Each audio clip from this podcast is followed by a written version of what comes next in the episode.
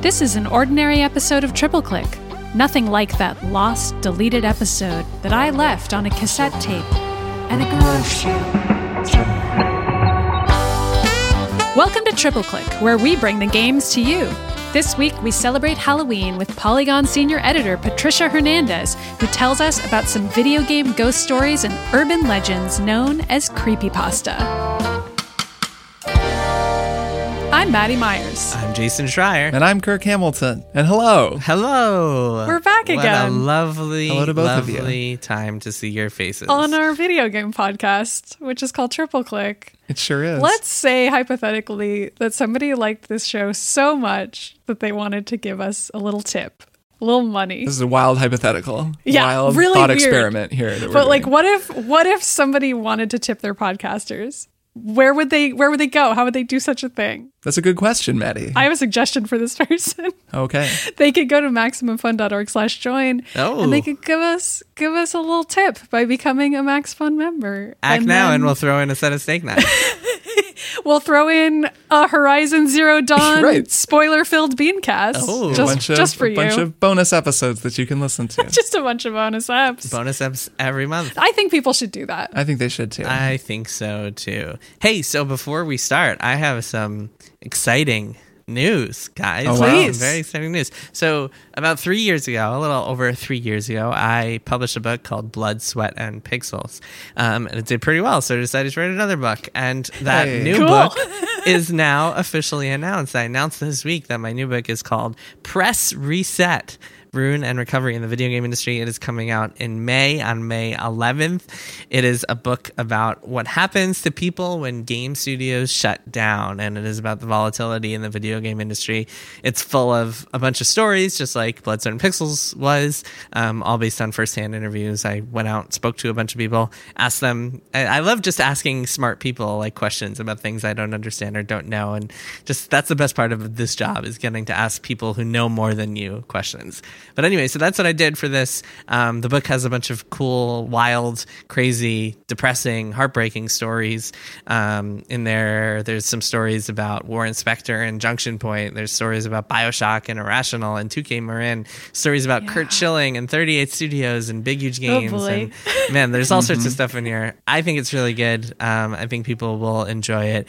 Um, so it's a book. It's like it's called Ruin and Recovery because it's a book about like the devastation that happens when a studio shuts down and like that feeling of losing your job and having to pick up and start again. But it's also about what happens afterwards and like how some people can like use that as a way to follow their dreams. And also it's about like how the video game industry can kind of recover because uh, towards the end of the book I propose a bunch of solutions for this volatility problem and some some explore like some theories that, that people are already exploring and anyway i think it's pretty cool um, if you like the first book if you want to you want this one if you think you'll buy it if you think you want to read it do me a favor and go and pre-order it because pre-ordering really really helps uh, authors it You helps want us it to go get- gold. yeah, obviously. I want it to go gold. um, no, it helps. It helps us get like placement in Barnes and Noble, and like, well, when people can go to Barnes and Nobles again, but it helps us get like like algorithms. But imagine it being placed there in a physical store. Where people went to things. and it helps us get on lists and all sorts of cool stuff. So if you think you're going to buy it anyway, do me a favor, pre-order it. If you don't think you're going to buy it, fine, no problem. And you totally should because it's good. Am I embargoed, Jason? Can I say that I've read it and that I, it's a great book? oh, that's very nice. It's great. People should totally read it. Uh, Thank so, you. yeah.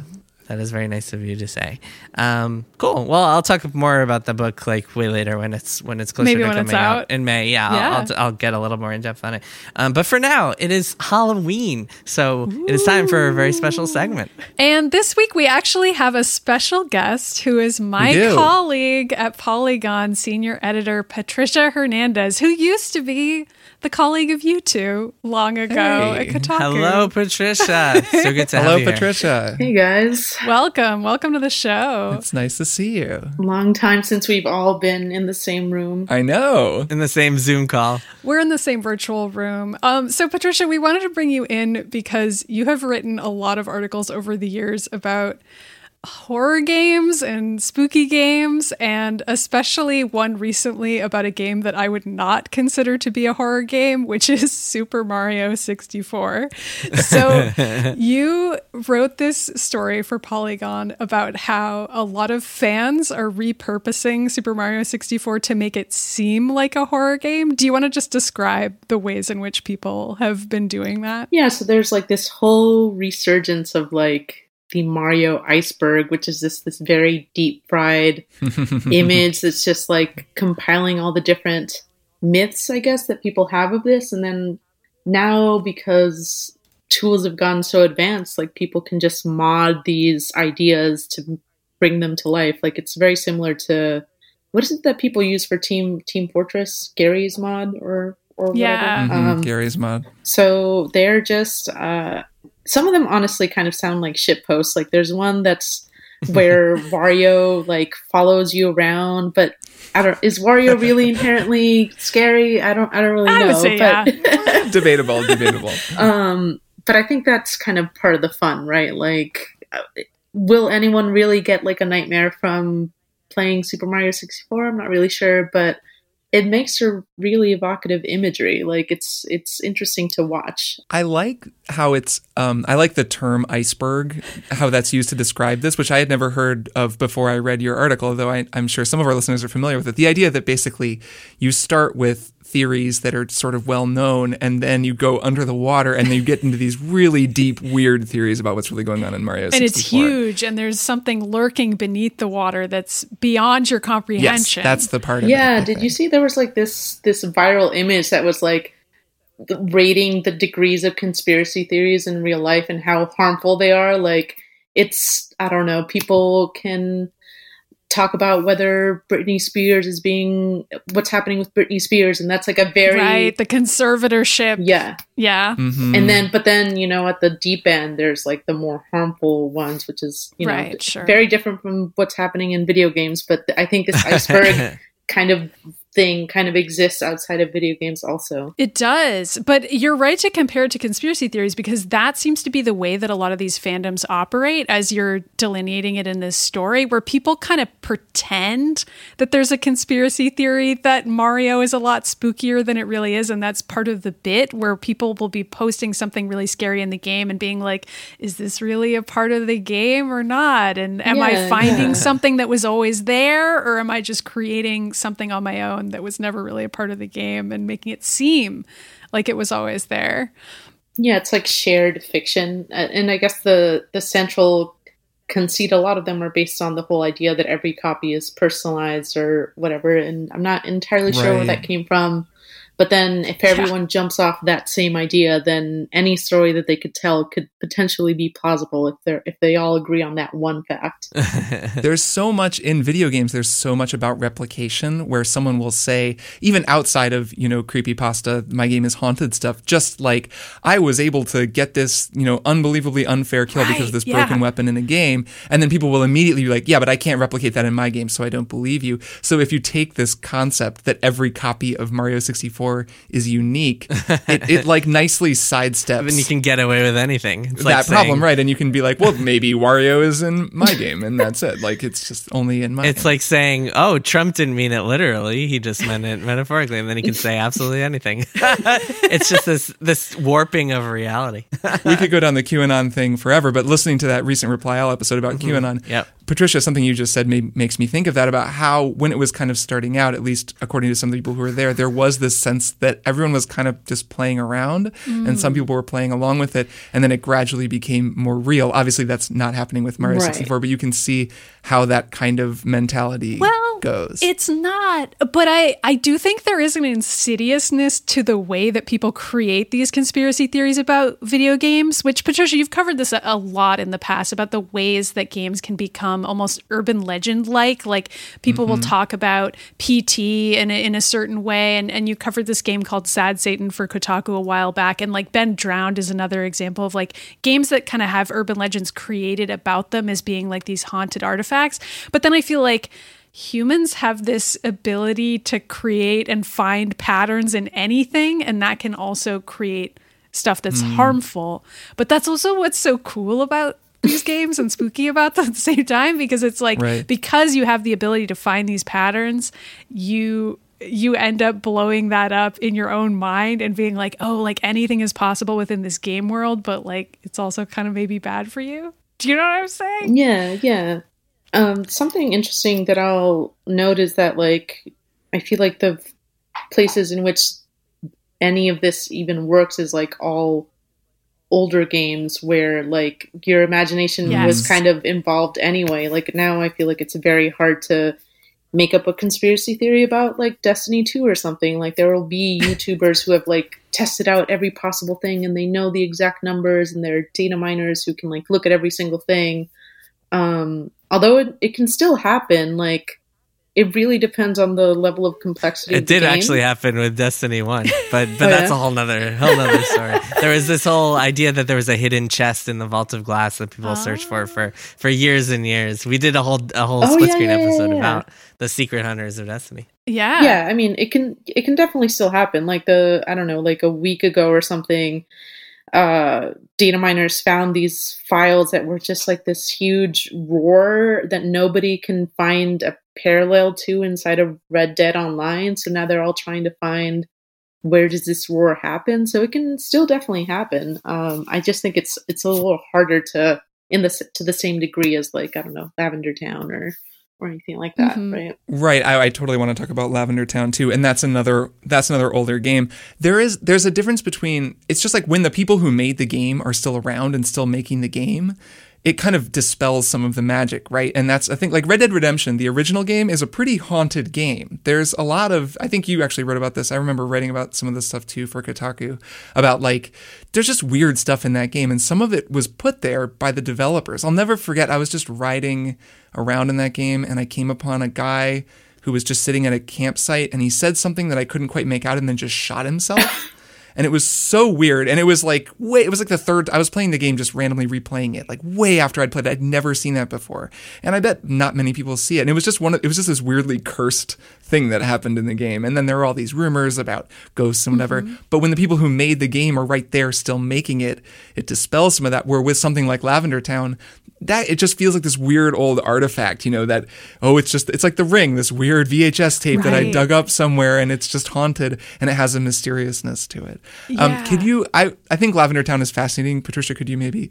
I don't want to paraphrase it because you can paraphrase it better. So could you tell people about Lavender Town? Yeah, so there's this whole like I don't know fascination with this town in the first Pokemon game, and it's also called Lavender Town. And there's like this tower that you can uh, ascend, and they reveal that Pokemon can die, and so I think that just sparked a lot of imaginations or shocked a lot of kids. I feel like because I don't even know I don't even know if any other game acknowledges that possibility. Like the closest they come is like Pokemon being fossilized, I guess, but then there's that whole idea that they can come back, right? They're not really dead.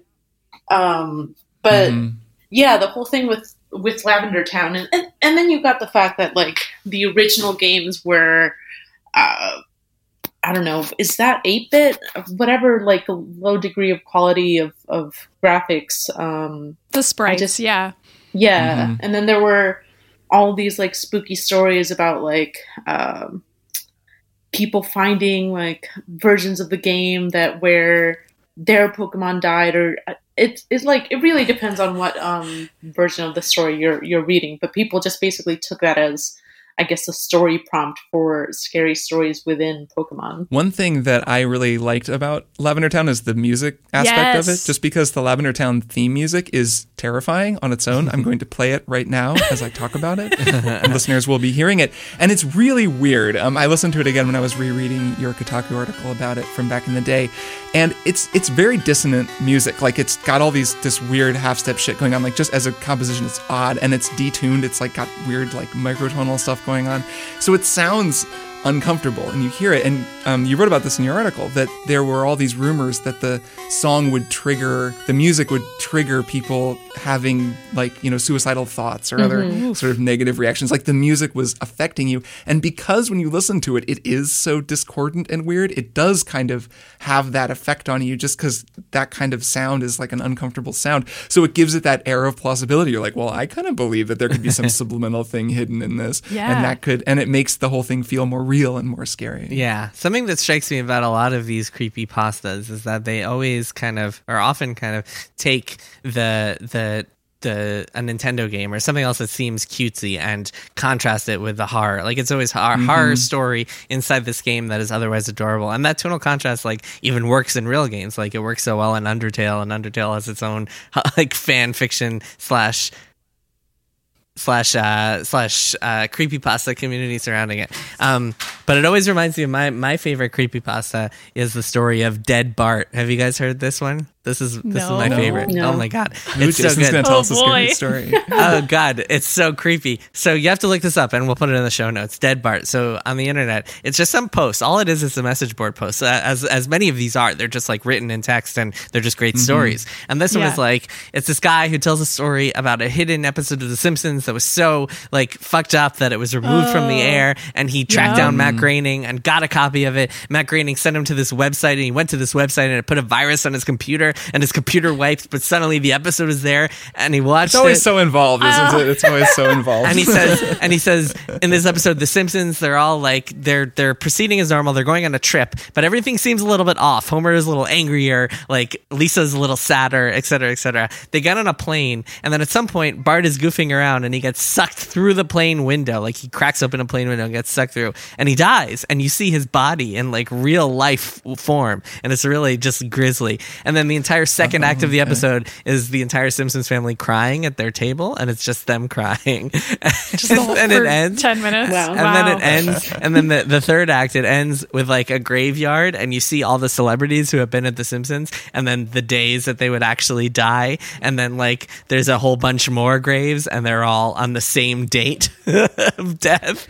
It's, it's a great story. So I'm curious about this creepy pasta because I want to I want to understand I guess the full cinematic universe of creepypastas because that Yes. sounds to me like um, a sort of myth of a hidden episode. Mm-hmm. But for me at least a creepypasta generally has to in some way go out into the real world. Like the rumor there would have to be a rumor that like five members of the animation team died while they were working on this episode, you know, or something like that. And then people start throwing around, there's like a mystery or some hidden thing that connects everything. Yeah, although to- I think just the of thing. idea of a missing episode being the core rumor still works as Sure. simplistic as it is. And I, I Mm-hmm. think a lot of games and like any technology based horror capitalizes on that same sensation of something being wrong. And also the idea of the virus in your computer. Like a lot of the games that Mm-hmm. You've mm. written about, Patricia, have this same theme of like by playing this game, you're also possibly damaging your computer and your own mind at the same time.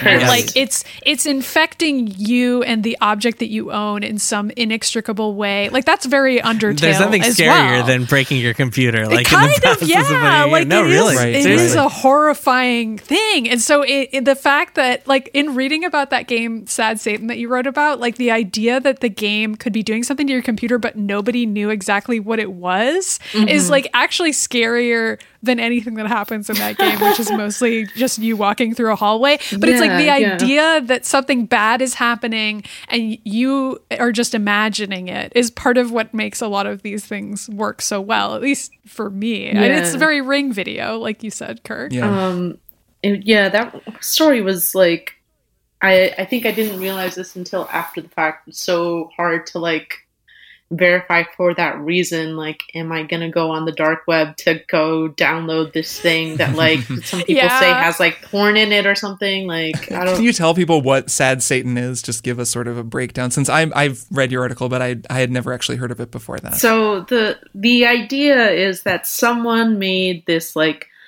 fucked up game that they uploaded to the dark web and it supposedly has to do something with like this whole elaborate like real world like murders and stuff um and so but it became complicated because i think the game stopped being up like the original poster kind of like disappeared and and unuploaded the game but then it became complicated after I posted it because then other people like remade the game and then there was the question of like well which one is the actual thing and then some people were kind of messing with other people and like putting extra things into the game that weren't originally there and so if you go to the to the sub the subreddit now there are still people who pop in every so often because youtubers have covered this game and those videos have gone viral or whatever and they're like trying to figure out like can I download this? Which one is the actual thing? And there are people like telling them, like, no, don't download this random thing that you think like you think is the game. Like you don't know what could be in it. Which dangerous, right? Yeah. And it's not them trying to like pull their leg. It's like genuinely like you don't know what you're downloading. I, I feel like that's part of what makes the game work so well though is because it now it has been elevated to mythological status where it's like okay you can never Right. truly download this game anymore it may not even exist anymore but that means that any file associated with it is inherently scary and also a thing you probably shouldn't download and you maybe don't even have to download it at all in order to have that th- horror thrill experience about it because you're like well even the file is haunted. This reminds me of the the Polybius thing with that game. There was like a, the urban legend about Polybius. That's this game that is going to affect your brain. I don't and- know what and that is used is. by the What are you government. talking well, so this I I think I told you both about this. I heard a I listened to this podcast about it that I thought was real, and then the whole thing was totally fiction. Yeah, I remember And so then the podcast was itself kind of a creepy pasta. oh okay It kind of was very frustrating. Kirk was very because disappointed. Yeah, I It well, you- it was presented to me as at least very lonelygirl15 i see yeah yeah, it was kind of presented. It, they didn't say at the beginning, "Hey, this is a work of fiction." It mm-hmm. was more just like, "Here's this story." Yeah. And I'm actually not even sure if there may have been some rumors forever ago about some video game in the arcade that if you played it, you'd enter a trance state because it was designed to like recruit kids for the military or sure whatever. these are it all- classic ideas Right. yeah. It all relates to. I've been listening to a lot of You're Wrong About that podcast. They talk a lot about moral panics and various things like this that where there's always like some kernel of truth to it. And it's always tied in with like what is happening to the children? You know, what what what what is this thing doing to the children? And in this case, there's always been this fear about what video games are doing to children, especially back in the kind of eras of these earlier games that we're talking about.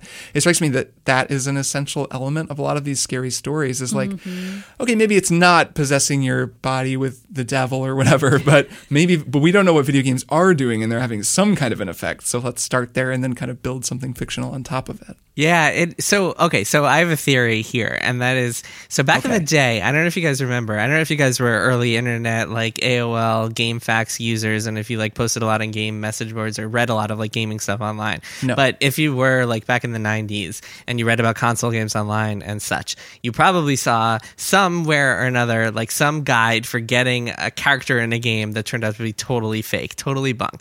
Like I remember there were big ones on Final Fantasy. Obviously, the most obvious one was Final Fantasy VII, And how to Revive Aeris. That was like all over the place. There were all sorts of Oh, guides yeah, for that's that. a good one. Yeah. sure Um, sure These days, it's impossible to have that. There's no more mystery when it comes to games because A, like you said, Kirk, like the developers can just shoot things down, but B, like there's so much information about everything online that it's impossible to actually have mysteries like that and, and falsehoods like that, false rumors like that floating around involving the contents of the games. So instead, I think this kind of subculture has built around these creepypastas where there could be a kernel of truth to them. And it's just like there's there's just enough ambiguity there that it can't be like outwardly debunked. Um, and I think that is kind of like the fundamental uh, uh, truth, or the fundamental like the most important uh, tenet behind these things is that like there there has to be like just the tiniest kernel of possibility there. Like it can't be completely debunked in any way. Like it could be that maybe some people's copies of Mario 64 like like Are had this haunted? personalized thing. Or, Right, like, right. It could 'Cause people be want to believe, right? Yeah. it could be that People this wanna game will break in your brain. Yeah, it's fun. It's fun to buy into this. I mean, that's why people buy into QAnon. It's fun to be part I'm of really something. curious about the Aerithyn because isn't the whole I haven't finished Final the remake of Final Fantasy VII, but isn't the whole thing that Oh they're no, we were supposed to not Oh,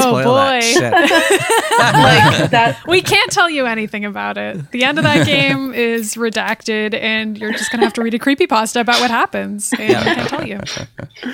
But um, before before you go, Patricia, I did want to have you talk a little bit about one of the stories that you're working on now about just new trends in horror and how people are making these mixtapes. Do you want to talk about horror game compilations of the modern era? Yeah.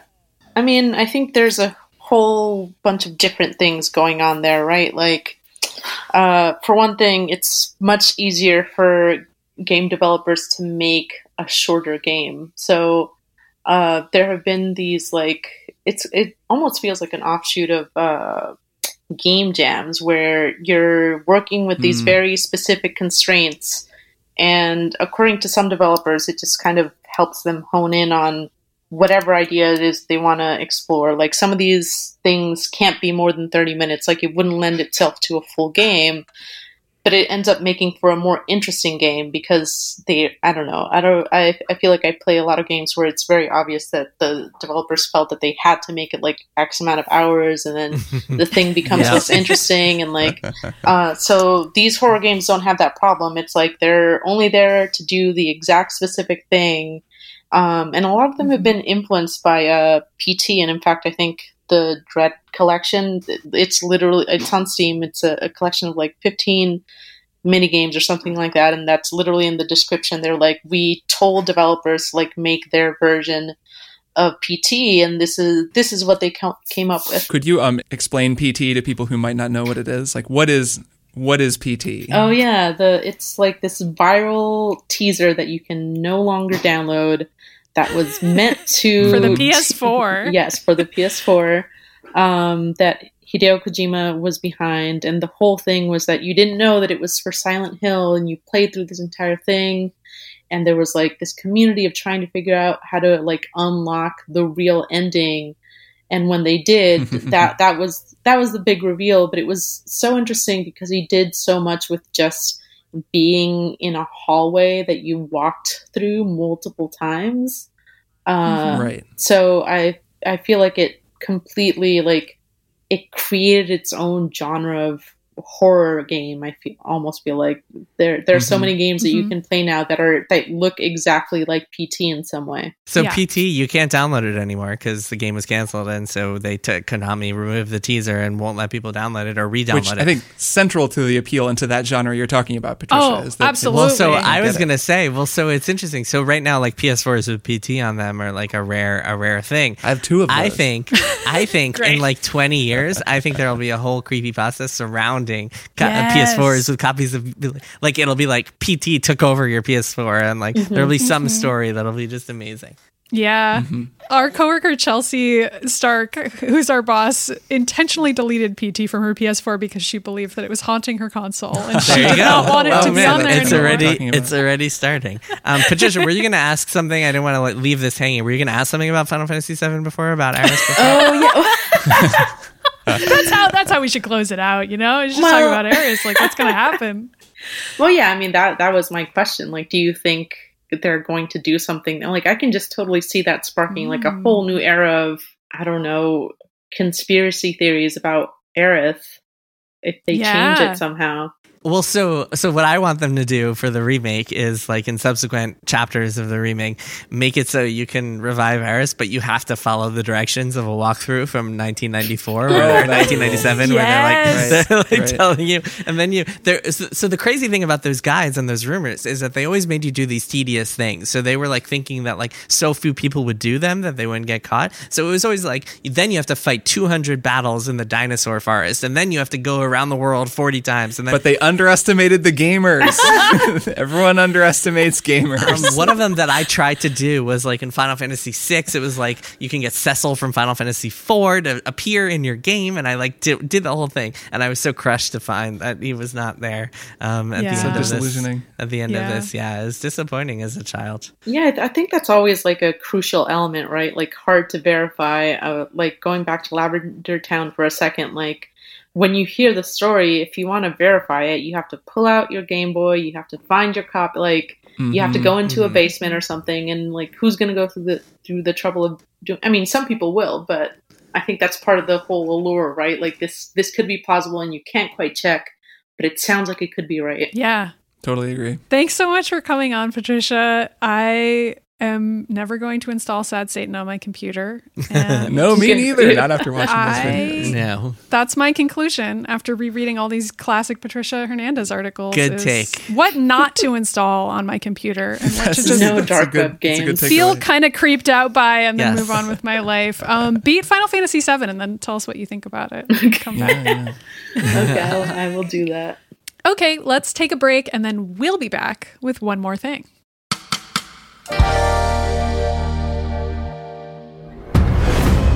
We interrupt the podcast you're listening to to tell you about another podcast. That's right, we got this with Mark and Hal. That's correct, Mark. This is Hal. We do the hard work for you, settling all of the meaningless arguments you have with your friends. So tune in every week on the Maximum Fun Network for We Got This with Mark and Hal, and all your questions will be asked and answered.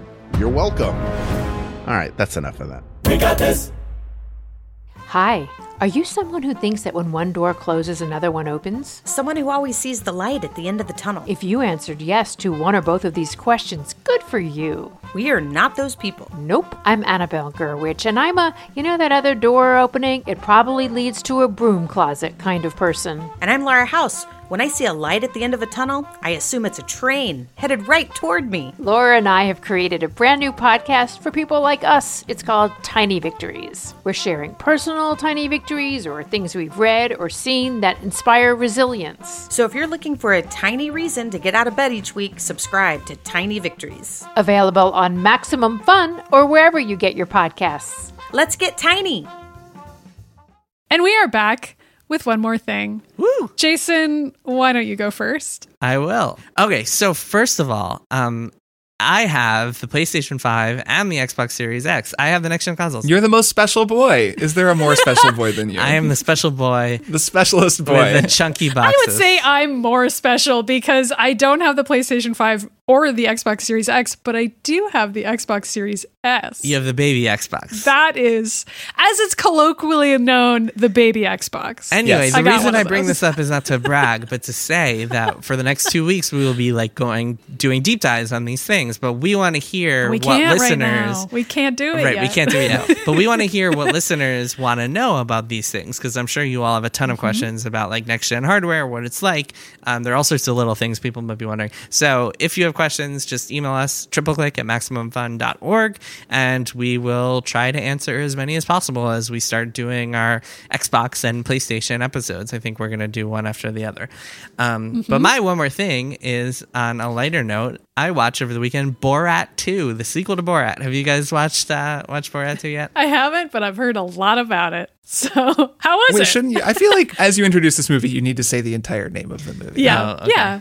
Borat subsequent movie film. Okay, That's Borat what it's called. subsequent movie film. It's actually Borat subsequent movie film delivery of prodigious bribe to American regime to make benefit once glorious nation of Kazakhstan. Right. Oh, Let's oh, the so full bad, title yeah. very So the title cards the title cards change throughout the movie, so it doesn't just stick with one of those. Ah, okay. Great. But um, so so Borat Borat is, is kind of like an interesting artifact. It's an interesting look back at like the Bush era. 2006 is when the first movie came out, and it was very much like like one of those like we're gonna shine a light into like we're gonna shine a lens into like like the parts of America that are like seedy and dark, and like look we're gonna get these people to like reveal how they really feel singing "Throw the Jew Down the Well" or like talking about how African Americans should be enslaved and like like really horrible stuff that it was just like this movie was doing the purpose of like bringing to light like exposing the ugliness in 2020 the ugliness is all out there like Yeah. like people are just Yeah. the dog whistles have turned into just like blowing trumpets Just regular whistles. yeah, so it feels like it's a very different kind of movie and i think this movie actually does a pretty good job of like taking that tone and so there is some stuff that's just like okay do we really need to see like this this woman in a bakery like drawing on a cake like because borat is like i want you to join right like jews will not replace us and it's like this woman just like gleefully draws in and it's just like okay I, that's just repeating the same jokes as the first one but there is some stuff in there that like gets pretty interesting um, everyone has made a lot about a lot of fuss about the Giuliani stuff, um, Yeah. which was interesting. But like, I found it more interesting when he was really just like at, at one point in the movie he spends five entire days quarantining with these two people who are like conspiracy theorists, and he just like talks to them. And obviously he's doing his character, so his character is very much like sympathetic with them. At some point he's like, "What's worse, like coronavirus or Democrats?" And they're both like Democrats, Democrats.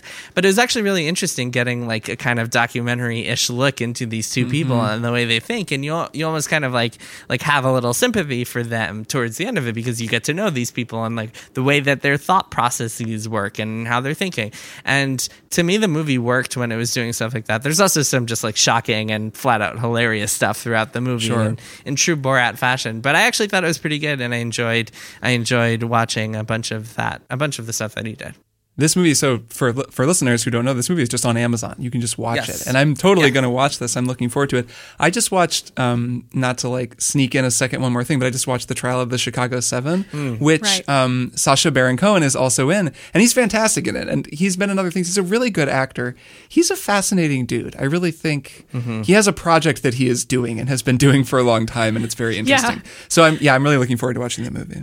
Yeah, I mean, so one of the things that's that he always does with these movies is like he makes them into actual movies with a plot. And like in the first movie, it was a plot involving Borat and like his his friend who's the producer. And then this is mm-hmm. Borat and his daughter, who is this phenomenal actress, by the way. She like deserves all. I've the heard credit she kinda steals the movie, yeah. She really steals Yeah. the movie because she is like first of all she comes out of nowhere. Like I had never heard of her. I don't think anyone had. But she like her ability to do all these things and not break character. Like she starts getting into like becoming a right wing journalist and like talking to people as a right wing journalist and like She's on his level, it's, basically. It's incredible. Yeah, I'm just I'm always stunned that that he and she like the way they can just be immersed in Yeah. this role and never break character is Yeah, few people are as good.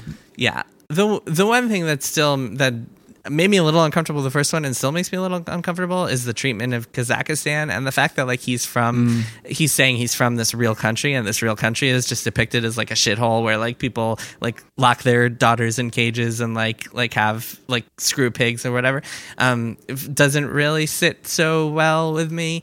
Um I think it would have worked so much better if it was just a fake country because like why does it need to be like picking on this real country that like doesn't really deserve to be a target? Did you see that Kazakhstan was extremely unhappy about the first film, Mm-hmm. and there's all these like really negative government response. But then this movie, they've been sort of embracing it. Yeah, it's kind of Really? Yeah. Huh. Yeah. I think I think my perspective in 2006 when the first one came out would have been like, oh, whatever, like he can make fun of everybody. But nowadays, Mm-hmm. I think my sensibilities have changed to the point where it feels like that is punching down, where everything else is very clearly punching punching sure. up, or at least punching Yeah. awful awfulness, like as opposed to uh, Mm-hmm. just punching some undeserving country. Um, but the plot is very funny. Um, fun fact uh, is that when he when Borat and this was the case in the first movie too, when Borat is speaking in Kazakh, he's actually speaking in fluent Hebrew. Um, so I and I speak Hebrew, so I understood the entire time he's like talking. And like sometimes you you notice some very tiny differences but otherwise it's pretty good. It's like a pretty good translation to like what is said in the subtitles. Um, so that's very entertaining. Uh, his big catchphrases are not those are like Polish I think like jak shimash jak shimash or whatever dziękuję or like Polish. Um, and then the woman his daughter speaks uh, Romanian I believe so uh, just a fun fact but anyway yeah I recommend watching the movie I enjoyed it um, I'm not looking forward to like having to hear people do Borat impressions again uh, for the next couple of years. I don't know if that's gonna happen again. I feel like it. I think people only do that ironically, and Yes, that's all. Well, I ever Comedy hear. Bang Bang has really mastered. Yeah, the, well, that's the the my but they're doing the it correctly. Scott wife, Aukerman yes. can say my wife as often as he wants. Yes, That's fine. that's So- true. I've kind of grown No one to else love gets it. to, though. I've kind of grown to love it because It because circled of back around at some point. I watched I watched Yeah. a clip on YouTube once a couple of years ago of just like a montage of Scott Aukerman saying my wife. Just him it saying it? Amazing. it was truly amazing. yeah, cool. Okay, Kirk, how about you go next? All right. Well, my one more thing is a VR game. Ha ha ha ha. Talking about virtual Yes, I can't wait. Oh my god, yeah! I I knew you two would be so excited to hear more about VR. Here we are, VR time, VR time on Triple Click. Um, so yeah, we we, uh, we uh, have been playing some VR in our household, enjoying the Oculus Quest 2. I gather there's a bunch more bullshit with Facebook. They like, I don't know, whatever. Like your your account is tied to your games. Yeah, man, don't delete your account. Don't delete You your delete account. that account, all your games are gone. This it's really a major downside to this thing, but I'm not talking about that right now. I'm talking about this game. Uh, this game is called The Walking Dead: Saints and Sinners. It's a new VR game that is out for um, for uh, I think all platforms, like on Steam. It's on PSVR, so anyone can play it. It's really cool. This is by Skydance, right? Yes, made by Skydance, and it is it kind of combines elements of a survival style zombie game where you're, you know, day one, day two, day three, you're kind of going around houses and there's side quests and stuff with a kind of branching narrative Telltale style Walking Dead game where there are characters characters Okay. that talk to you, and you make decisions. And the title Saints and Sinners is a reference to the fact that you can either be the great villain or the great hero. It's set in New Orleans in the Walking Dead world, so everything has gone to hell and there's zombies everywhere. And I haven't played that much of it. I play in just little bits, and um, it, it kind of it like most VR games, it's it's a lot. It's like a very um, rich meal. Anytime you're playing it, there's just so much going on that I'm like, okay, I'm just gonna play a, lit- a little bit and then stop. Plus, you don't you can't just auto save in this game because it's a survival game. So like you'll go out into town to do something and then you need to kind of see it through in order to save. So that tends to be how I kind of stop and start. So I haven't played a whole ton. Anyway, this game is really cool. It's um, you know, you start out. It's it's very much like uh, State of Decay style. It reminds me of State of Decay, which for people who didn't play, also a zombie game, not in VR. Uh, really great. I really like the first one, where you kind of have a safe house, and then you just go do stuff out in the world, and gradually kind of build up your stamina, and you get stronger. And there's kind of a lot of RPG light systems, a lot of crafting, and sort of rummaging through stuff. And that's my main observation about this game, I guess, from what I've played, is that it's just everything you would do in State of Decay, you do in this game, but it's just so much more interesting in this game because you're actually doing it in real life. Because Is it scarier too? And like more stressful because you're really doing it? yes, um, Uh, to a point. I mean, right, but you are like you're physically doing the thing, and when you're getting swarmed by zombies, first off, yeah, there's that feel like you Yes. are being swarmed by zombies, for no? sure. There's like the VR kind of that uncomfortableness where when a zombie gets on you, it feels like there's something in your face, which is Oh, you know, yeah, intense, scary. Um, and then Halloween. and Halloween. then just the feeling of the sound design is really good. So you'll be in a room in a house, kind of rummaging through stuff, and you'll hear out in the hallway something kind of moving around. Right, and, and you're I in like there, that. and you have to look. It's not as scary as something like uh, I don't know Resident Evil Seven, which was like legitimately horrifying in VR, and I couldn't or even like play it. Alien Isolation or whatever. I don't know if there's a VR version of that, but there's no, certainly right, right. Because it's more. I would say it's more survival than survival horror because you can pretty, if you're smart, you can pretty much deal with zombies. But um, the fact that you spend so much time, just like in The Walking Dead, or I'm sorry, just like in um, uh, The Last of Us, where you're you're constantly rummaging through drawers and picking up tape and shit and parts. You're doing that in this game too, but there's just something about when you go into a room and you're like, well, I'm gonna walk over to this uh, bureau and we're gonna You have to actually open the drawer. open the drawers and look. It's sort of fun. Like you're just like, this is cool because it's like going through. It's like gone home. It's like going to someone's house and rummaging through their shit. Well, so here's the question: How long are your sessions when you play a game like this? I'd say 45 minutes Okay. ish. So this is very much a game that, like, I, I can't imagine you playing this for like four hours straight, like the way you could for like a normal game that you were. Yeah, I don't into. know. I know some people play VR games that way, but most of them just aren't really designed to be played that way. Like Half Life Alyx has a lot of great stopping points, and I find that that works well for me. I just am like, you know, they get uncomfortable. Like as good as the Quest Two is, it still gets uncomfortable after a little while. Yeah. Um, and then and it's just intense. Like so, the other thing is the combat in this game is a lot of melee because it's a zombie game, and so I'll have this like knife. And then when a zombie is coming toward you, you kind of have to like you're like bobbing and weaving and kind of waiting, and then you like stab it in the head. Oh my Just a very Walking Dead thing to do, and you really have to kind of mean it to get the thing to like puncture. Does it like spray blood and brains at you when you stab it in the no, face? It because they're kind like of a dried up. Like you Yeah, need an like- attachment. No, it doesn't do like, that. It uh, doesn't like. Well, I haven't had that happen. Maybe that happens with other types of things. With the basic zombies, they're pretty dried up. But there's just this violence to how you're like, and it like you really have to kind of drive the thing through its skull, and then it gets stuck on your knife, like the zombies, because you jammed us. It really feels like you did. So it kind of ragdolls, and you have the zombie hanging off your knife, like the skull, and you have to pull it out. And there are times where like you kill one zombie and another one is coming, and you're trying to like trying to get struggling your to knife get your knife out of the skull of the zombie you just had. So it, again, it's another example of VR games having me do things that I've done a million times in video games, but they have I've never done them like this, and they haven't felt like this. Where like I have never in a video game stood there trying to shake my knife free of a zombie's skull in time to stab it into another one, and that's something that this game does that I've never done before. So I like it. I think it's a really effectively made game so far, and I dig it.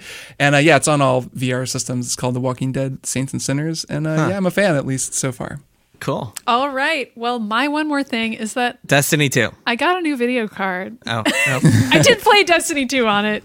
I will say that much. But I'm mostly going to talk about the video card. Nice. So I got sent an RTX 3070, Oh, that's exciting. Are you, you're reviewing it? exciting for me. I wrote a review of it that went up today Oh, Nice. nice. We'll at link that in the show notes. polygon.com. People That's can read cool. it if they want to, or they can just hear me talk about it for the next few minutes. That too. Either Yeah. way, really. Take us away. Um, so Nvidia put out a line of 30 series cards, and this is the the smallest, the lowest, the cheapest of, of that little batch. It's only 500 bucks. Was three for me. And my boss Chris Plante reviewed the 80, and it sounds very very nice. And he has a 4K ultra wide monitor that he played it on, so he could test the 4K. He could test the refresh rate. he actually needs a GPU that powerful. He needs a GPU that powerful to see those 4K games at 60 frames per second or more. And he wrote about the benchmarks and was able to play in 4K at even higher than 60 FPS Mm-hmm.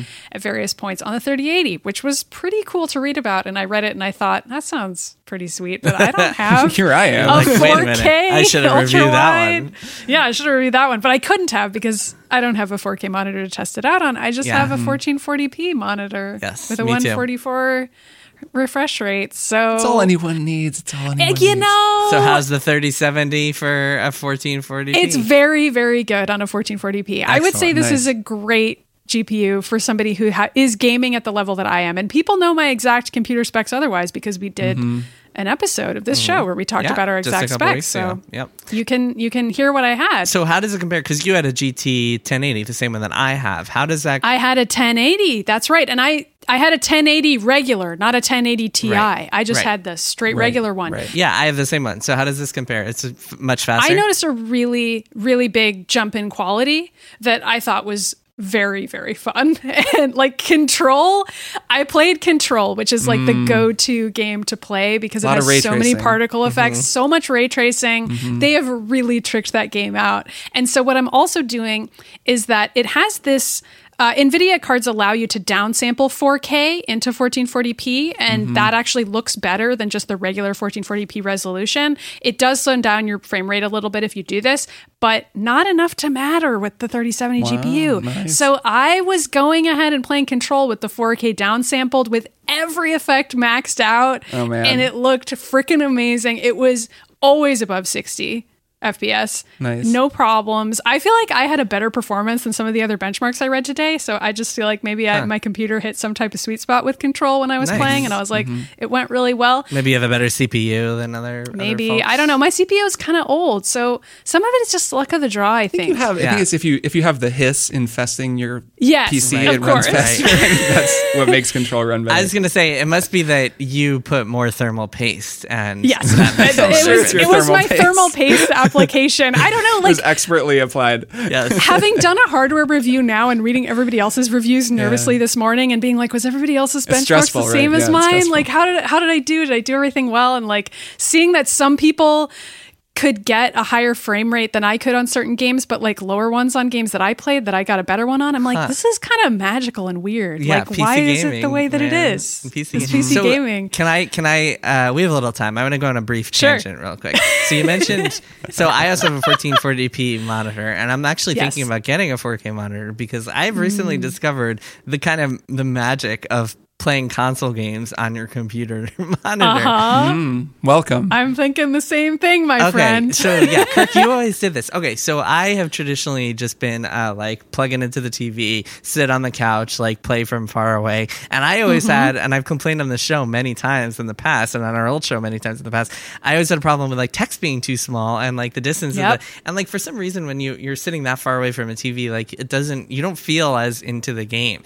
But recently, I've been testing out all the next gen consoles on my PC monitor, and I'll also do the TV to see the 4K stuff. But like my monitor, 1440p, right in front of me, and it's actually been so much better. Do you have a 4K TV? Yeah, I have a 4K TV. Yeah, um, but it's been Oh, so okay, much cool. better playing them on the monitor, like playing consoles on the monitor. Like I might just that. switch permanently to like playing Mm. on a monitor because just being right in front of it. I mean, I don't know if it's like bad for your eyes or something. Uh, maybe Kirk, you can you can chime in. I in don't on think this it one, is. Have No, you Have you it done is? any research on the fact that 4K doesn't even you can't even perceive it unless you're a certain distance away? Like you need to be closer in order to really perceive. I mean, just in general, just being that close Yeah. to a monitor when you're playing stuff. oh well. That's not what I'm saying. I have your no idea if it's bad But for you or not. I'm well, that's saying you can only perceive how good it is if you're closer to the monitor. Yeah, there's like a s- there's definitely a sweet spot. But I found so I'm finding that like suddenly console gaming feels totally different for me. Especially so actually it's very noticeable when I play something um, and I can't really get into the PS5 and Xbox Series X stuff because I'm embargoed until next week uh,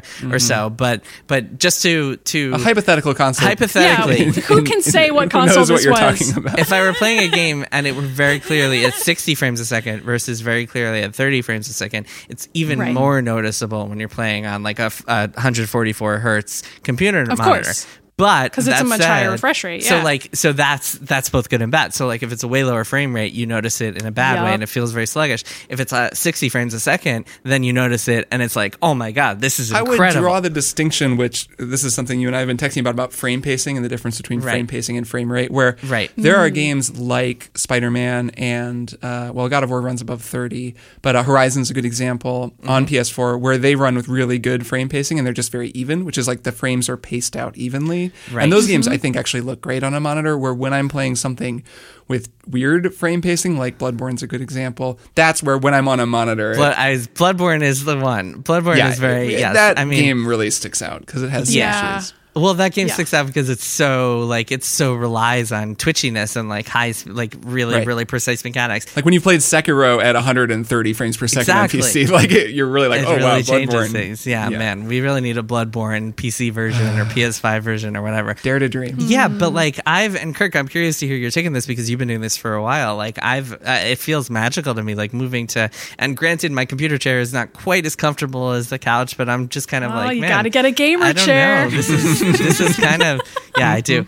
But this is this is I'm I'm kind of loving loving playing games, playing console games like at my desk. I might do this permanently. Kirk, what you've been doing this for a while.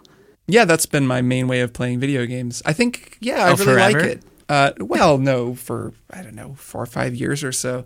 It's been a long time. There was a while where I would play. I guess I would plug my TV into a PC, or in, like I would actually have a PC sitting next to my TV, and then would just like hmm. sit in front of the TV and play games. But then once I got the monitor I have now that goes above 60 frames per second, I started playing that way.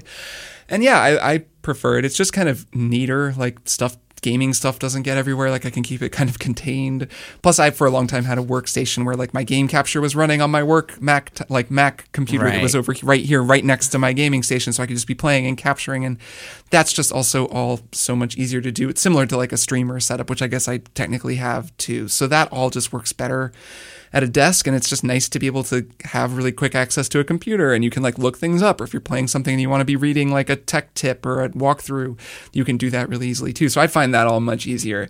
The only exception is i do like playing switch games. Like uh, emily and i all play mario odyssey together. We were just doing that last night you know like we're all on the tv in the living room but that's kind of a different experience. Right. Yeah, that is different. Co-op games are different. Yeah, and also like I gotta play on my couch so that my cat can like sit directly on my chest while True, I'm playing true. a video game. I- True. it doesn't it doesn't work otherwise. Oh man! Last night we were when we were playing Odyssey. Appa was losing her mind at the game. Um, she never like gets upset at the TV, but it was the level, like the beach level with the penguins everywhere. Bing! Kirk from the future here. I just want to issue a slight correction. I was playing Super Mario Galaxy, not Super Mario Odyssey. I don't know how Appa feels about Super Mario Odyssey. Maybe she likes it. Who knows? Anyways, back to the show. Bing! And I wasn't, I was like on my phone doing something, and Mario was just standing there. And then suddenly Appa just starts growling, and then so she starts barking. Mario? And then she's like barking, like At the really- penguins, probably. and like I moved him on the screen, she was like, "Whoa!" and like like like running away from the screen. And It's like getting really suddenly she could perceive the screen as a distinct object, and she was like, "Hold on, I think this it is might have been up. that it was running at 60 frames per second. Actually, like I think that since most of the Mm-hmm. TV we watch isn't at a high frame rate, that she saw the movement differently and was like, "Fuck this." So we kind of came over and like pet her. and We're like, "It's okay. It's just, it's just Mario. It's just nice." Mario." But yeah, it That's was funny. amazing. Amazing. So yeah, it's Amazing. dangerous. It's dangerous to increase your frame rate if you have a pet. Anyway, Anyway, I, I have I now have a GPU envy. I still haven't got a 3080. Maybe I'll get a 3070 if that's all you need for 1440p. I wouldn't have I wouldn't have upgraded except I got sent one for free and now that I have it I'm like Maybe I should have upgraded to Maybe it. Like, I it's should not that upgrade. expensive, You might have and just it's convinced me. looks pretty Yeah. cool. Not that I'll be able to buy one for six months. I mean, I don't think you need it. Well, it's not like You there are going to be games that, like, maybe for next Well, fall. but there are. it. The Witcher 3 is getting a next gen upgrade, and I know you like The Witcher 3, Kirk. Maybe you want to play it I think that I mean AC Valhalla, Cyberpunk, those are gonna if you want them to really look good, they're gonna be they're gonna push Yeah, it. if you want them to look Mm. really, really spiffy with all the ray tracing or whatever turned Yeah. up all the way. I love ray then- Yeah. tracing. Well, soon we'll be able you to talk about how all that stuff runs on next gen consoles. So very Yeah. excited to really break that down. And so yeah, just before we go, just another quick reminder that like if you're curious about things, just let us know. Um, you can tweet at us, you can email us. We're not going to be able to answer every single question we get, but we'll try to answer like as much as much stuff as possible because I want to know what people are curious about, like leading up to. It's a big decision, like if you want to buy a console. So we'll try to help you all out. Um, All that said, I think that's it for this week's episode. So big thanks to Patricia Yeah. for coming on. Yeah. And a big thanks to Yeah. you guys for being such wonderful co-hosts. Hey, thanks to you too, man. And a big thanks to me. Awesome. Big thanks to Jason. Thanks, Jason. Uh, pre-order Jason's book. Pre-order, Yes. pre-order Jason's book. Pre-order it. At any bookstore of your choice. We'll put a link in the show notes. All right, I'll, I'll see you both next week. Triple Click is produced by Jason Schreier, Maddie Myers, and me, Kirk Hamilton. I edit and mixed the show and also wrote our theme music. Our show art is by Tom Deja. Triple Click is a proud member of the Maximum Fun Podcast Network, and if you like our show, we hope you'll head over to maximumfun.org slash join and consider becoming a member. Doing so helps support us and gets you access to an exclusive Triple Click episode each month. Find us online at tripleclickpodcast.com, on Twitter at tripleclickpod, and send email to tripleclick at maximumfun.org. Thanks for listening. See you next time.